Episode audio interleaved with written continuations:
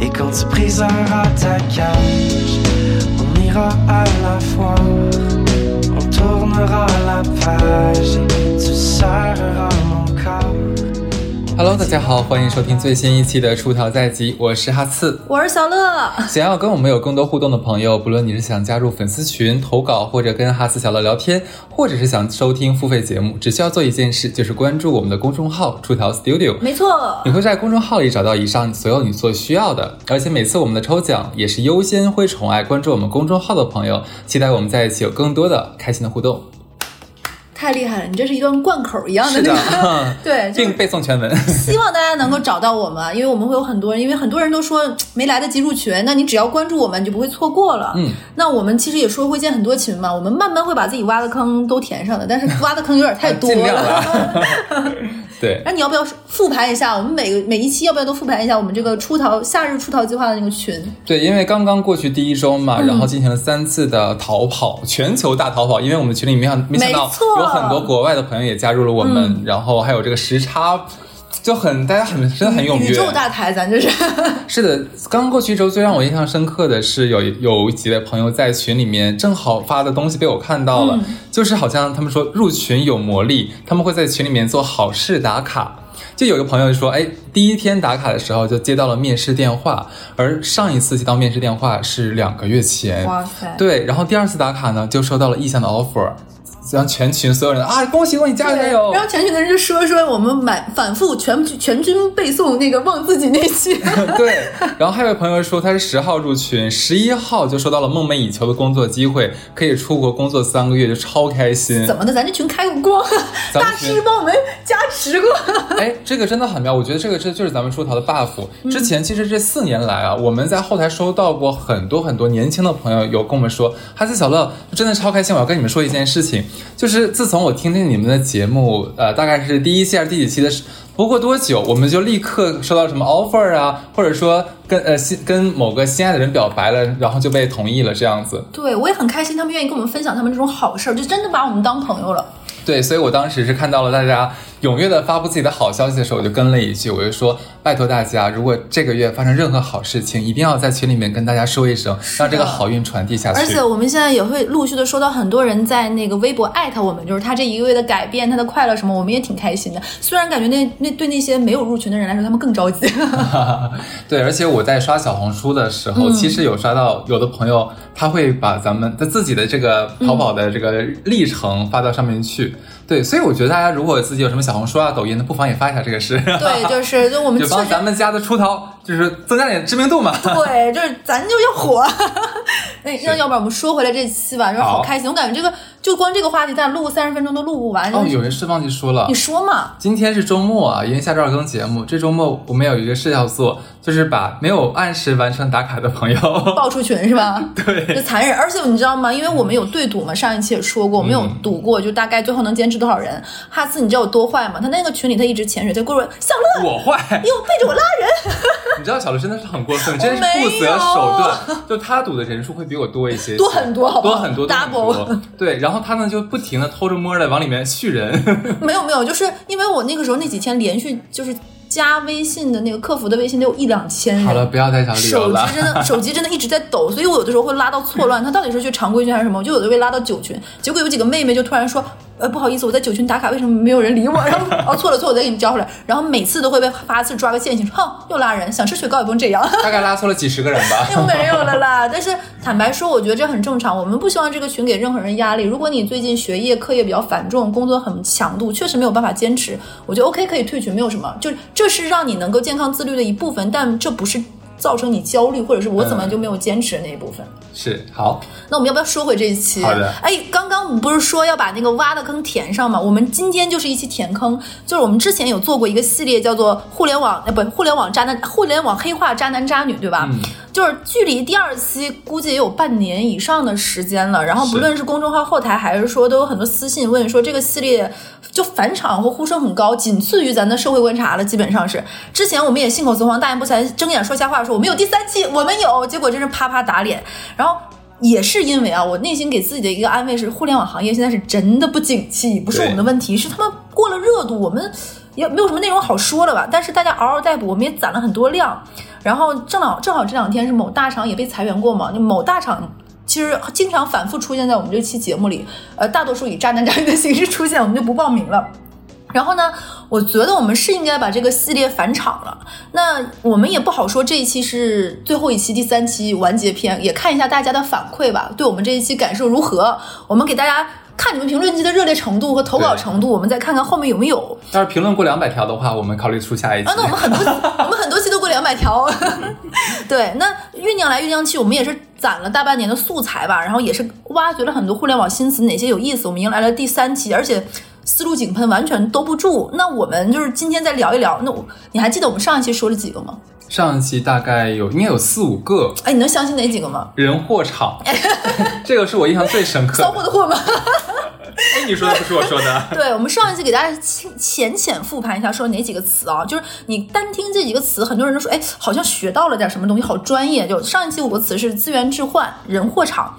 还有互联网去年到今年的最核心词汇降本增效，还有延迟满足和生命周期，但我们在这里不展开了。如果新进坑的粉丝可以去搜一搜，把前两期挖来听一听。题目没有变，仍然是互联网对，我觉得你可能也会改一些题题目的名称吧，无所谓。我觉得没有这个系列没有改，放心放心搜。就是我们这个系列呢，其实就融汇了行业。面向未来以及渣男渣女这个系列不收费，我觉得是我台的良心和初心。这其实是我们付费节目的平替。对，就是爱过的。我 好膨胀呀，有点很奇怪。我们要不要直接进入来讲我们第一个词？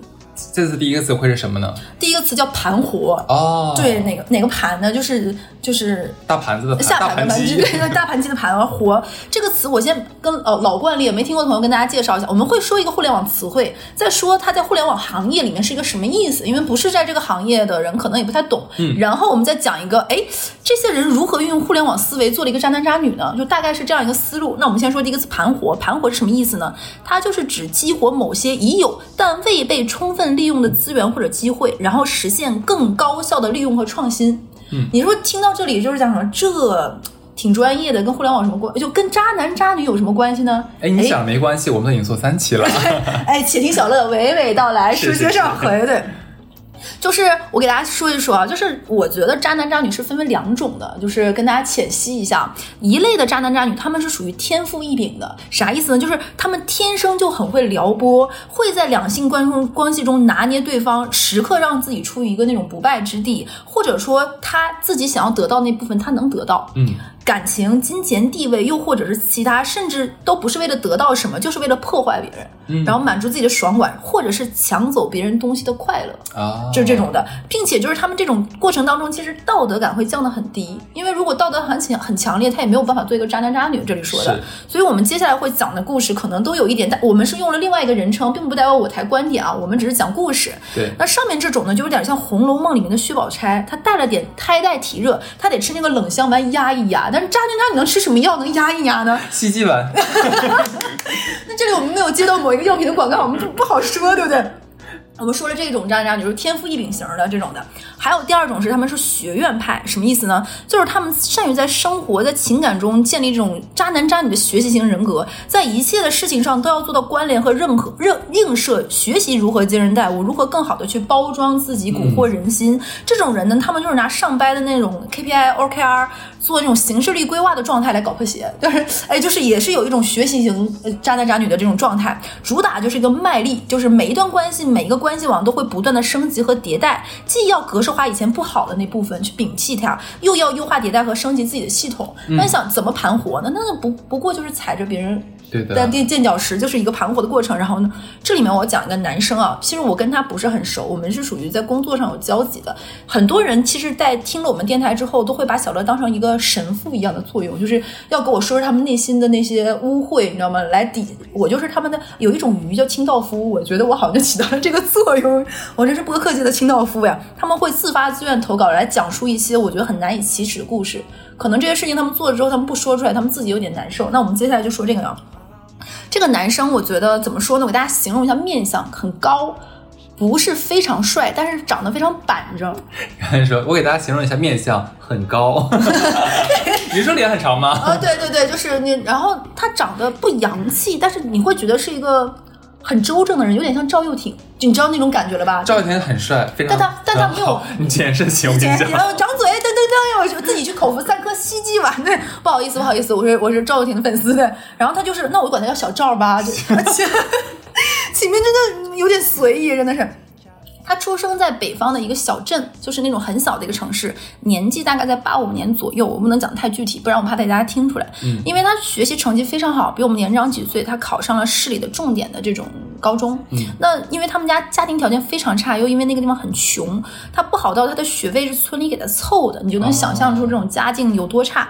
那因为这个孩子成绩太好，在十里八村都很出名，所以就属于那种，那我们一起嘛。其实学费也没有那么贵，一个公立学校，所以他就去了省会城是，北方这个省会城市最好的高中，然后在那里认识一个女生，因为那个女生姓高，我们就管她叫高高吧。嗯，他和高高呢，就是认识，他们是因为一个班，就是那个学校最好的学校嘛。但是高高的成绩不好，但高高家里非常有钱，啊而且高高就是那种家里也没有空管他的。但是因为他很有钱，所以就算他成绩非常吊车尾，他也可以在最好学校的最好班，因为家里有钱嘛。然后因为这个样子，你你爸妈虽然不管他，但是钱到位了，就会给他安排一些成绩非常好的同桌一桌，这样能稍微你意思意思学点儿，对吧？老师也算是尽了这份心，毕竟拿钱了嘛。但是高高这种孩子呢，就心长草了，他没有办法学习。你说这个孩子多么的坏呢？也不是，多么的社会呢？也不是，他就是那种，嗯，学不进去。对，然后他就和他同样有钱的这些姐妹，没事一起翘翘课去买奢侈品。一个高中的，然后蹦蹦迪，因为钱不这么花，你也很难花到那么多。然后用小赵的话说，他觉得高高就是一个空心人。嗯，什么意思呢？就是他没有什么喜欢的，也没有什么在乎的。然后他在这个年纪还心智没成熟，他只是一个十六七岁的未成年嘛，也并没有那么爱玩，但是又不想让自己闲着，嗯就是这种感觉。我相信大家明白高高是一个什么样的人。那小赵就是这种穷人家的孩子找当家，你除了成绩你啥也没有，你也是因为成绩大家才愿意给你这个钱，让你去供你读书，所以他背负的压力也非常大，他就。是那种很苦的那种凤凰男吧，你可以这么理解。他也不怎么爱搭理人。他和高高会认识、会恋爱是怎么回事呢？我给大家讲一讲，就是源于高高最开始在高一的时候是有一个男朋友的，那个男朋友是他在酒吧认识的一个 DJ，就大家都明白，一个未成年的富家女和一个酒吧的 DJ，这这段关系本身就不正常。然后他还纹身和抽烟喝酒，你说他纹身和抽烟喝酒，他懂这个东西是好是坏，其实没有，只是觉得很潮很时髦，因为这个 DJ 也这样，我也要那样，所以他就喜欢这样子。然后被家里发现之后就被关了几天嘛。因为他这样的状况，其实他们班是没有人愿意跟他一桌的。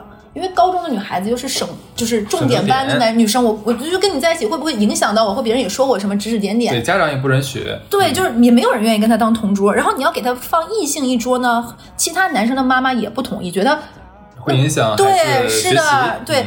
小来小去就是小赵，你说对吧？还能跟谁？就小乔也是条命啊。就是对你父母能让你来上学，还免费供你午饭，已经很不错了，对是吧？那他俩就一，所以他俩这么因缘际会就成了一成了一桌了。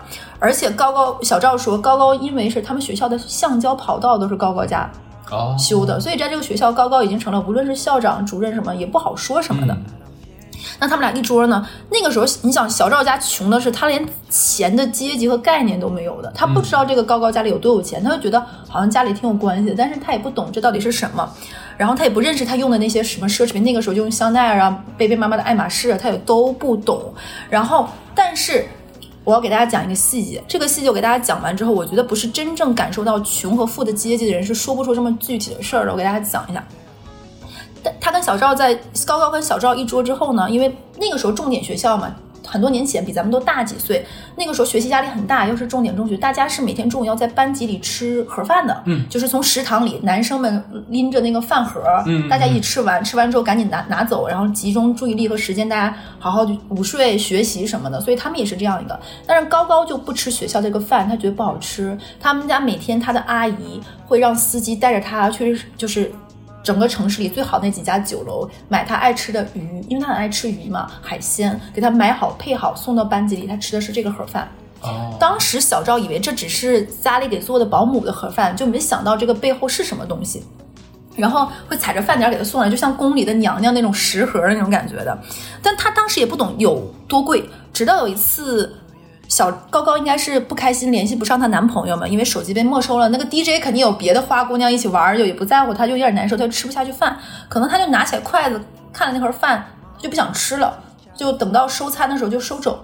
但是你知道盒饭哪有这个好吃啊？小赵看了那个东西真的很馋，他没吃过那种东西，所以他就说：“那你一口都没动，你不吃你就别浪费了，给我吧。”就小赵，因为男孩子真是长身体，其实一份饭也不够吃，但是他又碍于面子，不敢要更多的，所以他们俩那个时候他俩刚做了同桌一周左右，他们俩那之前都没有多说几个几句话过，因为小赵也觉得，哎，你是坏孩子，我跟你、对吧？然后然后那个。高高当时就惊了，他没想到居然有人会吃剩饭，哪怕这个剩饭是没也没有人碰过的。那高高，那那你吃呗，无所谓，我也不要了。就是小赵说他当时有多土呢？就是他们是一个北方的内陆城市，是不沿海的。你知道这种城市是没有人会买鱼的，就是没有那么多鱼。他家他没吃过什么那么多种类的鱼。他吃了高高那个盒饭里的时候，他本来是怀出来这是鱼，我小心翼翼别卡到刺。对吧？正悄悄就因为没没吃过土包子嘛，结果发现那个鱼肉就像蒜瓣儿一样的在嘴里就化开了。海鱼海鱼嗯他没吃过，然后一块一块就是又鲜又嫩，嫩又嫩，还带着一点甜。他当时就惊呆了，他就忘了咀嚼，他就把那个鱼放到把那个嘴里之后，他就瞪着眼睛问高高说：“这什么鱼？为什么没有刺？”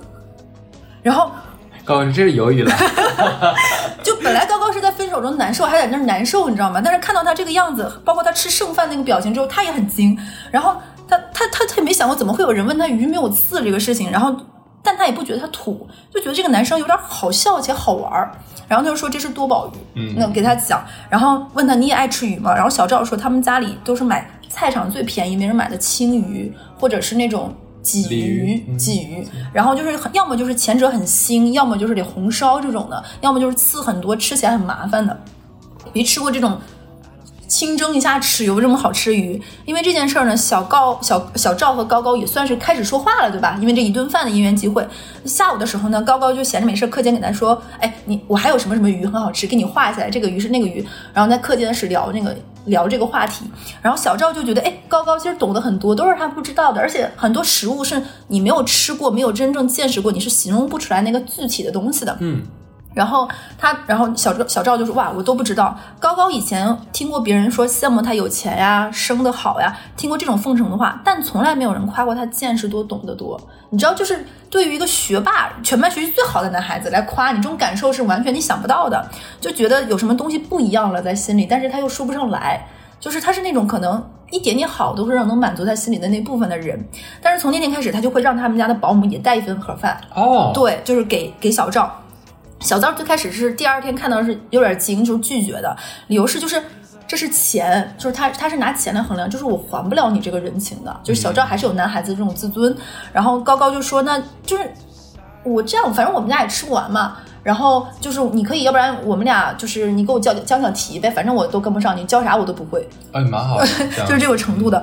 然后这个时候，小赵跟我讲，他说他那个时候不知道他所谓吃的便当是怎么得来的。高高的保姆每天会去酒楼的几家买好那个菜，然后按照那个饭盒的尺寸拆好那一部分给他。然后小赵就问他，那剩下的部分呢？他说扔掉。就说你看到的是盒饭那个尺寸，但一盘一盘的菜，剩下的可能只吃了四分之一、五分之一，剩下所有的部分都扔掉。其实小赵那一刻是颠覆他，他没有想到，就是他平均每一顿吃的那个盒饭价格大概是一两千块钱，就是在外面。因为他要去更很贵的那种鱼，或者就一整个菜的几份拼出来的。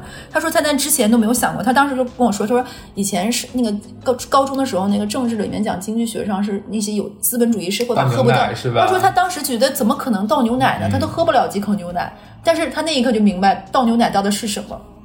然后到了高二的时候，不是要分文理班吗？高高就问小赵说：“你想学什么？”小赵说：“肯定是得学理嘛。”那会儿他俩还没谈恋爱，就还是不错的这种同学关系。虽然小赵也明白高高心里有一点点那个什么，但对于小赵来说，一切都没有学习重要。但因为理科，小赵就跟高高说，因为理科学校多嘛，而且九八五的很多理工科学费都特别低，大不了我考个国防生，连学费国家都会给包了。很省很省事儿，然后小赵就问高高：“那你呢？你去哪儿？”然后高高说：“你你学理学文，我都跟你一起呗，因为我还想跟你做同桌。因为我反正什么大学好的都考不上，我就可能得上个普本。反正我爸妈会把我送出国的，我学什么都无所谓。我只是想跟你继续做同桌，嗯我要不跟你做同桌，我就学都学不进去。”小赵当时感觉到高高对他的情感，但是他也没有办法回馈那么多，他很忙，他他觉得他得读书，他得出人头地，他跟高高的人生不一样，他就和高高说说你不能这样，你不和我做同桌，难道你就不学习了吗？那你去美国怎么办？高高不加思索的说，那你也去美国呗。跟我继续做同桌呗。就在那一刻，高高的话是没有信的，因为在他的脑子里他是没有概念说要去美国花很多很多钱，这个钱是什么数量级。小赵家里没有这个钱，小赵的自尊心很强，听我前面描述大家就知道，他觉得他那句话。他哪怕他知道高高是无心的，但他心里有一根刺，就刺到了小高心里。他他他他有点嫉妒，怎么可以有人这么的天真呢？就是可以不把钱当回事儿，可以不加思索的说说那种话。就在那一刻，小赵就想：这是你说的，是你让我去美国做你同桌。要签协议吗？就是他那时候就开始规划如何能够跟着小赵去美国。哇塞，对，很年轻哎，就他不爱小赵，但他想去美国。美国就是对于一个小镇男孩来，小县城男孩来说是遥不可及，就很远很远，只是你在电影里能看到那种东西。高高就是小赵没有充分挖掘和利用的那个价值，想去美国就得盘活高高这个人，嗯，只有这样才能达到自己达不到高度和去不到的美国。很简单，呀就很自然，也很简单。因为一些一起复习的这种男女之间亲密的小接肢体接触，当然这是被小赵设计过的。嗯嗯，就比如说摸摸头发，你吃东西沾到嘴上，我蹭你一下，或者说扶你学习的时候，你爱乱转笔，我突然按住你的手，等等一系列这种小道小动作，可能表现的很干很关心。高高很快就更在乎小赵了。一个没有被好好爱过和珍视过的女生，她们会在玻玻璃渣里找强吃，她们自己会给自己找一个借口，会让觉得自己是有被爱，就证。证明自己被爱过的，然后小赵就会在那之后经常开玩笑的说：“你看你现在不是也学的挺好的吗？”高高就会有点撒娇的说：“说那是因为你在呗，你在我才想学习，你不在我可怎么办？”小周就会说：“那你去美国怎么办？”这么一次、两次、三次，高高真的很害怕去美国，因为对他而言，美国不是那么的重要的一个东西，失去小赵却是更重要的一个东西。高高的成绩是国内的二本，可能都去不了什么很好的。得去美国先念语言，念预科，然后再去上学校。他的家人早就在那边买好房子了，觉得他去那边有亲戚跟他一起住。高高上面有个姐姐，下面有个弟弟，姐姐比他大很多岁，所以家里对他会给他钱够他花，但没有什么对他的关心。然后姐姐是那种已经结了婚了，姐夫在家里能给他撑门面的，然后弟弟又是家里老幺的孩子，所以你就是二姐是最没有存在感，她甚至都不敢彻彻底底的胡作非为。为什么呢？因为她知道那样她会被放弃。嗯。就是他只能小范围的作天作地来换取一些关注，感觉很任性，其实不任性。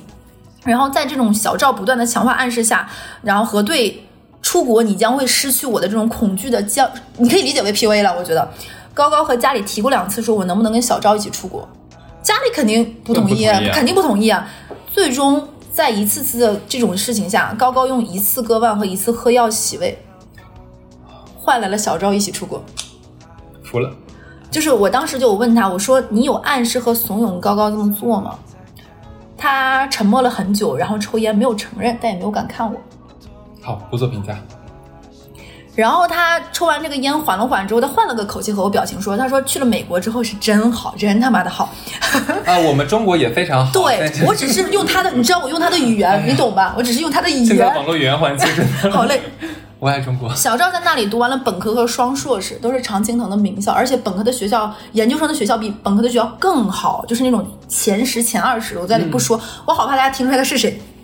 加上工作，他俩一共在美国待了七年，说是陪高高，高高混了两年预科才考上大学，然后去了个大概一百左右打晃的那种学校吧，之后就读不下去了，读了个本科。所以剩下的是他，因为小赵学习很好，所以他的作业什么都是帮他混过去嘛，所以他就也就读了个本科。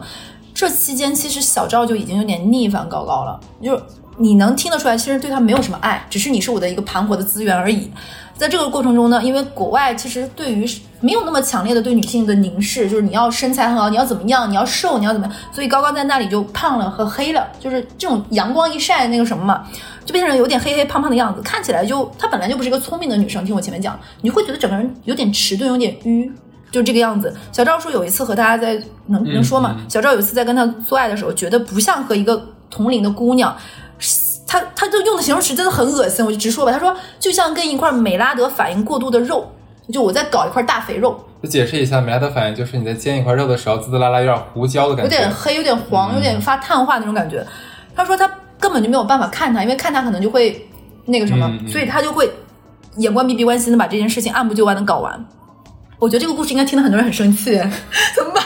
怎么办？在这个过程中呢，小赵喜欢默许是自己是富二代的身份。国外谁认识谁偷天换日了，我到了一个完全不一样的地方。而且八五年的这个年纪，那个时候能出国，家庭条件都不错。你想一想，小小赵，小赵在外面装富二代，哦因为你想八五年跟现在出国不一样，那个时候能出国的其实都是挺有钱，比现在出国的门槛要高很多。尤其是去美国，而且又念名校，学费本身就很贵。他在外面就别人可能就会说说，哎，你一定怎么样？他就默许了别人把他当一个富二代小赵，他享受这种完全换了一种身份的。他会和在酒吧和一些女孩相识，然后发生一些关系，玩的就非常放纵，就有点像一条饿坏了的狗，要不停的通过性爱来证明自己，因为他得到的一切都是靠女人换来的，所以他想把一切都发泄在女人身上，来向女人证明自己我很棒，所以就变得你能感受到那种病态的这种折磨。但当慢慢慢慢在七年的相处下来，他发现他明白一件事情，就是高高是不可能接到他们家的什么财产的，嗯就是我刚刚前面也讲过，但是这个事情。小赵是要一点一点的渗透到他们家庭，慢慢，因为他还要需要他们家学费，明白了这一点，他顶多能够跟高高结婚之后进入到这家公司成为一个高层，然后还要被他的姐夫管着，因为这个姐夫大权肯定是在姐夫手里嘛，因为差了很多年，他就有点泄气了。他在那一刻，你你能理解吗？他是有点恨高高的，怎么有你这么没有用的人？嗯，就是他觉得，哎呦，真的是，这就是他的想法啊，就像当年如何得到高高一样，他再去盘了一下他身边的资源，发现能够帮他快速找到工作的，能够让他获得高薪变现的，能够再去回国国内的，因为他觉得可能未来的发展各方面他所学的东西，其实在国内发展更高更更好。他发现是他也不能叫他导师，是他导师的太太是个华裔。于是他就和导师的太太在导师不在的时候的家里发生了关系。就是小赵说他就是那种看着矜持矜持又放纵，可是他说那个你你想导师太太年纪也非常大了，他说那种国外的人其实晒了很多阳光，所以会也会老的比较快，比亚洲人。然后他就会发现，他说他说当时跟那个太太在发生这个事情 do something 的时候，因为他的皮肤太松弛了，他说他当时非常的出戏，但是我又要表演出那种很激情、很澎湃。我跟你这种不伦是因为我太爱你了，你是我的缪斯。然后他说这个演戏比当年年轻的时候骗高高要难得多。嗯，你你已经露出了痛苦的表情了呢。后来呢，小赵故意让高高发现他跟他的导师的太太偷情，然后高高就非常痛苦，他不能理解，就是你要是跟个小姑娘，或者是跟一个什么什么那种发生一夜情，我还能理解，对不对？激情或出轨，或者是我们俩在一起久了，你为什么要跟他？会让人觉得说我输在哪里了。对，就很困惑，这就是一种分手对人的最大的痛苦的点，很多是因为我觉得是不是我输了，嗯很多人会陷在自、自己的这种 shame 的里面。然后小赵不说，高高就那就得自己找理由。就像这种一个女孩子，你一直跟一个人在一起，你的很多生活方式融入他，你只能自己来想为什么他离开我，甚至来说说服自己自己确实没有那么好。嗯，就是他会陷入这种，他当他就在想说，是不是因为我不够聪明太笨了？哇，那个导师的太太是一个高知的女性，有很高级、很那什么的智慧，然后小赵不接话，他觉得是小赵放弃了他。小赵就觉得，哦，你既然你这么说，那我就顺着你这个想法，我也不沉默。然后他连骗都不愿意骗高高了，就和七年前一样，就是高高又一次割腕。就是小赵当时心里不但没有心疼，小赵的想法是，你七年真的是完全没有什么长进，就是他觉得你还是用这套，嗯，然后高高这次割腕其实伤的非常深，而且说要需要那种就很夸张，就是我问小赵是，他说就跟那个手要掉下来似的那种，割的非常深。然后小赵就联系了高高家里，那高妈没有空，因为要带孙子，然后就让自己家里的亲戚阿姨来处理了。然后这时候小赵他也不缺钱在供他读书了，最后一期学费也早就缴过了嘛，他已经开始工作了，他就收拾好自己的东西，第二天就安排去。回国了，然后在国内非常好的城市，然后最棒的写字楼，去开启了完全和自己以前小镇男男生完全不同的生活。然后我就问小赵，我说你后来有联系过高高吗？小赵说完全没有。我说那你现在有恋爱吗？他说是。我说是个什么样的姑娘呢？他说他还没结婚，但是有一个很稳定的女朋友。然后这个女朋友和高高非常像。他当时顿了一下说：“我说哪方面像？是一样有钱吗？”嗯，然后他说是。这个讲完了，你有什么想说的吗？我的沉默震耳欲聋。你能你能感受到，就是就是你能听到一个人，他完全不把内心的恶跟你掩饰，但是他就想倾诉，但是他在前面跟你说服你说我会一不加任何掩饰的跟你讲这个事情的时候，等你在接受这个故事，你还是非常的我就用一句话来做总结吧。很高兴你也喜欢艺术，并有自己的见解，来自学习。你你能懂那种气感你可能没有？get 到这句话的意思，嗯算了，没关系。你说吧，你说吧，不用这个懂得总是懂这句话的人就就会懂。这是哪里出来的？我下次节目告诉你。好呀啊，什么节目？我真的当时有被他这种因为他非常厉害在专业领域上，但是我又被他这种冷酷和冷决绝和坏逼嗯，有有吓到，真的有吓到，就完全你会觉得这个人和你握手讲一件事情的人是完全两个人，你想不到一个人背后有多可怕。够冷漠这个人。对，就那个时候不是那个前段时间有什么消失的他，或者是泰国那个对推下悬崖，很多人说怎么可能富家女人就是家里见识那么多，父母的教育就高阶教育跟这个没有关系跟这个没有关系。有的时候你一旦被盯上，你是他狩猎的一部分，对，你就根本逃不掉的。因为你的背后没有长眼睛。哎，我觉得这个故事是不是还可以，对不对？不错不错对，让大家踊跃的评论啊，真的是我们再次降低了我国的结婚率。不可以这个样子，我们很正能量的，当然了，真是的，对，相信爱情。我对，因为因为爱情，对，我要给大家唱首歌了，对。那我们要不要直接直接进入下一个词？好好好那我们下一个词呢，也是互联互联网的一个高级词汇，叫跨平台。嗯跨平台是什么意思呢？这个词就非常的字面儿这么说，就是顾名思义，就是指某种应用、信息或者是服务在不同的平台之间转换和适配，以实现更广泛的覆盖和使用。就是它在不同的平平台来回切换。哎，你是不是听这个词你也想不到是哪样的故事呢？我我我我能揣测一下吗？你揣，你就是皮揣子一样的揣。跟不同领导的爱人发生了关系，或者跟不同的领导，哎，嗯，有一些相似，但又不太一样。毕竟你也知道，我是一个故事海纳百川的女孩儿，你知道吗？素素素，我有跟你讲过这个事情，这个故事就是很精彩，我给大家说一下。就是我觉得它已经有点叫做海王的跨平台私域运营，就可以这么理解。对，流量变现，哦对，就是就是流量变现。对，一堆一堆互联网打法跟大家真的是，他是我怎么认识的？我跟这个女生是吃饭认识的，很神奇。对，就是听过我们之前有一期节目，就是饭局上那个显眼包行为的，应该知道，我这饭这辈子是真没少吃的。就是我非常爱喝酒，有的时候下班累了，可能懒得约人，你因为别人还要来赶你时间，你还要等对方，其实蛮蛮拉时间。我又想早点睡觉，所以我有的时候可能就直接去公司附近或者是哪个地方习惯的一些地方来喝一杯。然后有一次我去了一个上海还挺出名的 whisky bar，然后自己坐在吧台喝，因为就一个人嘛。然后哎，我给大家分享一个我自己喝酒的一个习惯，因为我一般不会喝一杯，我会喝两杯或三杯，所以我一般上真的吗？你想说是不是喝的比他还多？对，今天我跟哈斯又喝醉了。没有没有，今天没有喝酒，今天没有喝酒。对，就今天情绪只是很高亢，对。我会一次性把两杯都点好，嗯。然后我会让那个 bartender 把两杯都做好之后，我会把一杯直接放在我旁边，这样会显得我旁边有人，就不会有人坐了。啊，然后我喝完第一杯之后，再把这两杯换一下位置，这样的话我会永远保持我旁边那个人没人坐。我还以为你是因为点两杯的话是就 happy hour 嘛，其实你要了四杯。哎呦，也不是，我经常 happy hour 要四杯的，然后有的时候那个 bartender 还会送你一两杯，所以就哦就就可以喝很多。然后我就是我分享一个那个，因为你可以不用跟陌生人说话。然后那天大概我其实也没有太久之前吧，有有个晚上十点不到的时候，突然进来一个很好看的女孩子，就是她穿的特别有风情，就是属于她一定是参加了一个什么 dress code 的那种活动。我给大家形容一下，就是一个抹胸的裙子，然后有着非常亮丽和花卉和东南亚的那种图案，然后头发那种高高的那种完全没有一丝碎发的挽起来，然后插了一个那种簪子，然后跟她的服装和她的妆容是非常搭的，她的妆也是这种明艳的这种浓郁的这种神秘风的这种的，就总之这个打扮就是非常的盛装且富有仪式感，就完全不应该一个人出现在这个点儿的酒吧，应该是出现在某个。活动上，就是他一进场就很多男的，不论带没带女伴儿，都会斜一眼，就这种小姑娘。太夺目了。对，然后他环顾了那个一圈儿之后，他进来，因为我也是那种色批，就是我会盯着女生看。他环顾一圈儿，发现我旁边没有人，然后他就坐我旁边了，就问能坐你这儿吗？我说你坐呗。然后我后来发现，因为我是那种如果一个酒吧去很多，我会跟那个调酒的师老师说一两句话，时间久了，一回生二回熟，我也是个碎嘴子，就熟了。我发现那个女生也跟这个 bartender 很熟，我们俩就在那儿有一搭没一搭说话，然后那个 bartender 就说，哎。你们那两个美女，我就一人送你们一杯吧，就不好厚此薄彼，然后我们俩就干杯，就很开心。然后他就是那种瘾头也很大，就是但是也很不能喝，就几杯上去有点懵，有点可爱，他就把那个他的高跟鞋踢下来，两只脚就搭在那个吧台下面那个小横廊上，你就会觉得是一个像一个小女孩一样，就很可爱。然后我们俩就说话，说着说着，大概他看了一点，十一点的时候，他就问我你饿不饿？那肯定是想约着饭嘛。我想说一个女孩子，我们俩吃个饭也挺赏心悦目，挺开心的，吃完饭再回去。然后我说行啊，就吃个宵夜去呗。然后他说。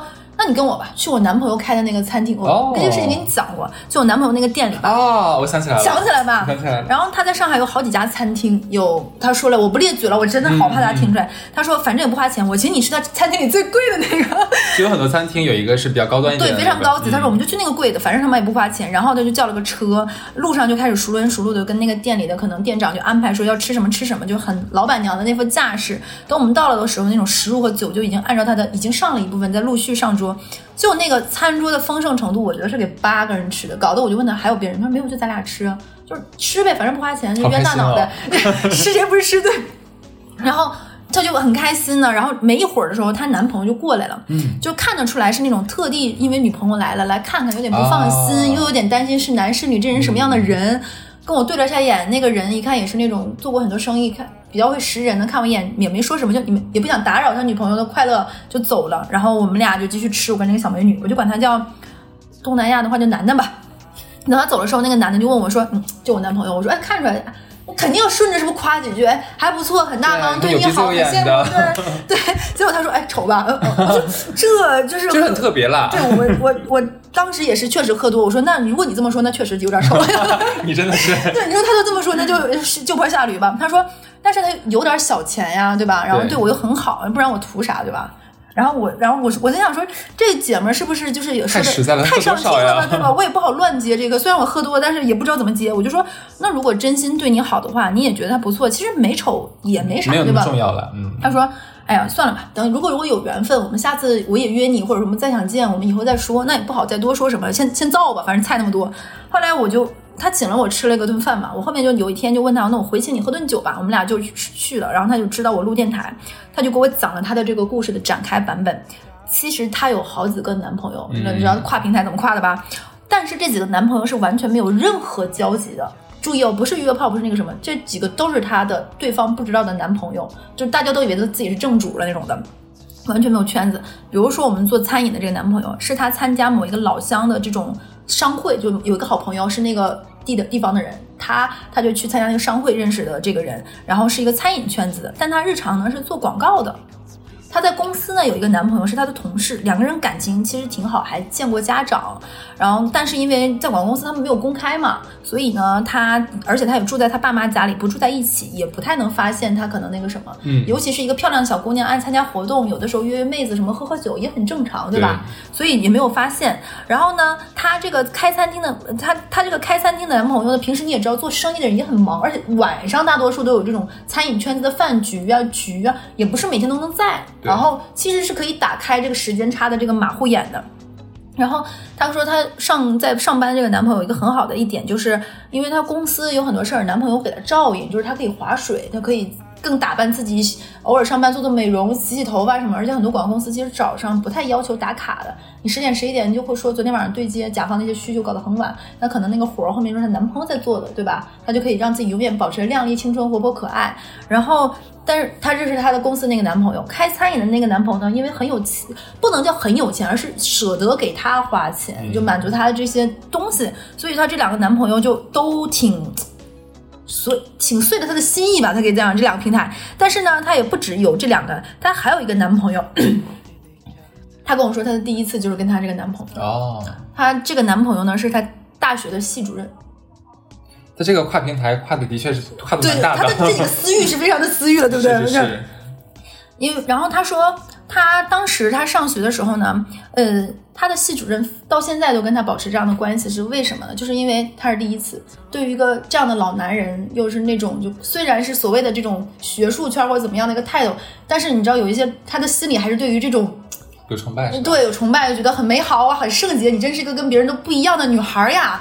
他就因为这一点牢牢的把这个男的拿住了，这个男的永远觉得你的你是一个冰清玉洁、瑰宝一样的那个什么，只属于我。就是你也是有点无语，你我我觉得这个是应该以后这种类型应该录视频节目，大家可以看一下，就哈次听这个，就是我讲的内容，他的表情，不不不，世界很大，我们不能用单一的道德标准来衡量一切。就是就？就就就给他一个罪的话，允许一切发生。是吧？对，然后那个人就是说，他当时那个系主任可能这辈子没有遇到过一个人是第一次，然后哇塞，我这辈子要对你好，我对你负责，虽然没有办法娶你，因为要就我有自己的这个生活家庭好喜欢这种纯真的人哦。就傻白甜是吧？然后这个系主任到现在对他很好，而且他一直以为这个女生没有跟别人发生关系，也是挺会装睡的，就是对。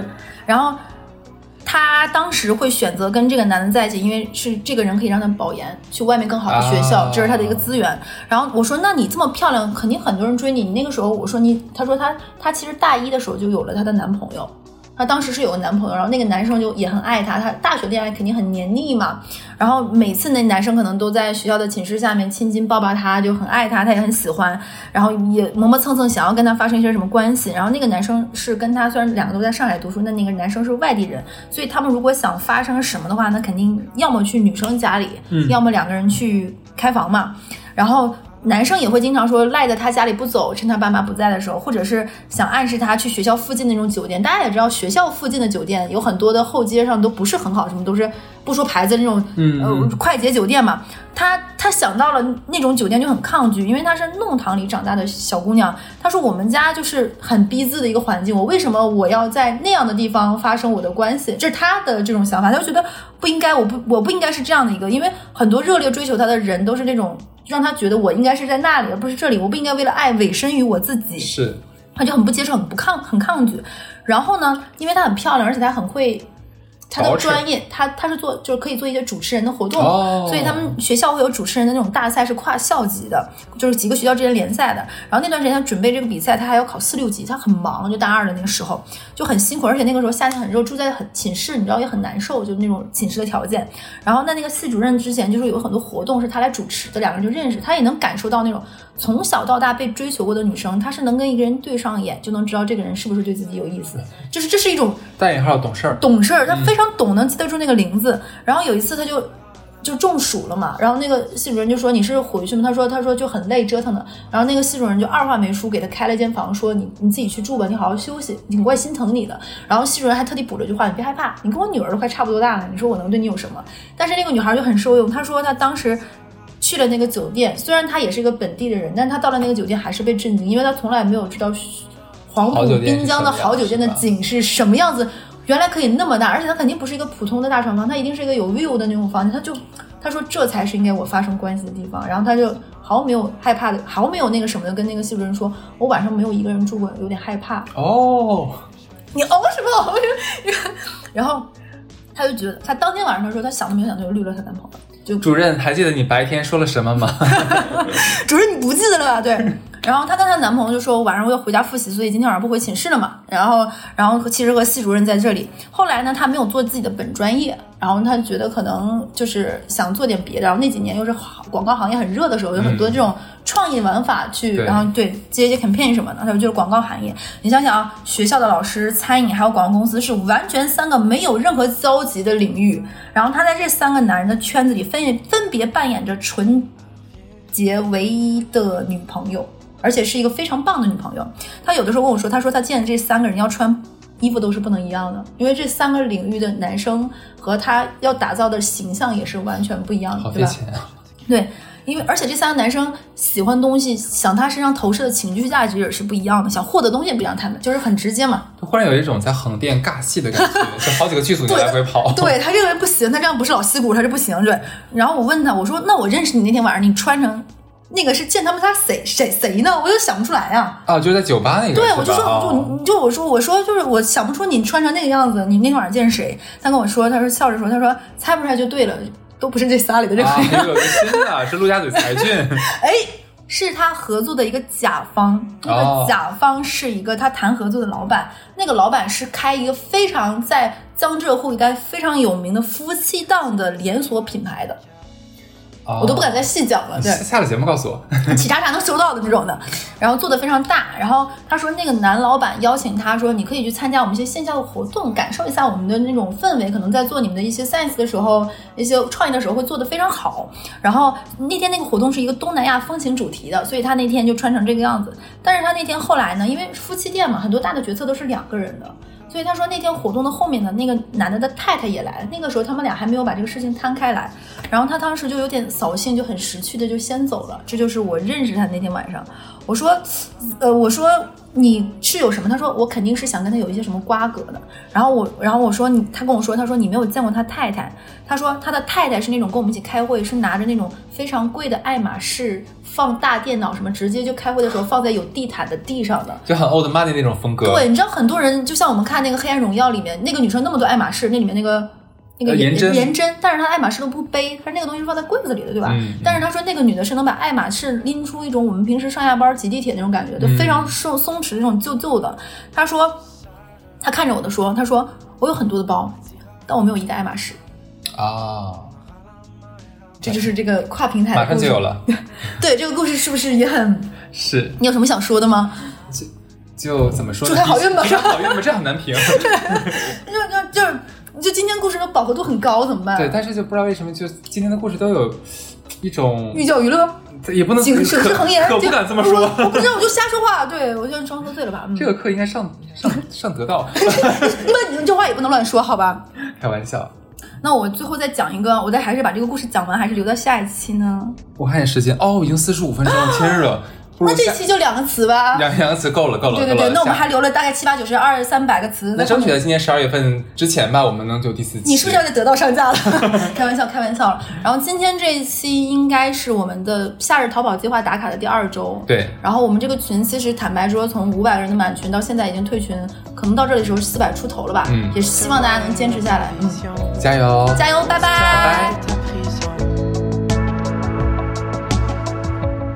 Et quand tu briseras ta cage, on ira à la fois, on tournera la page et tu serreras mon corps.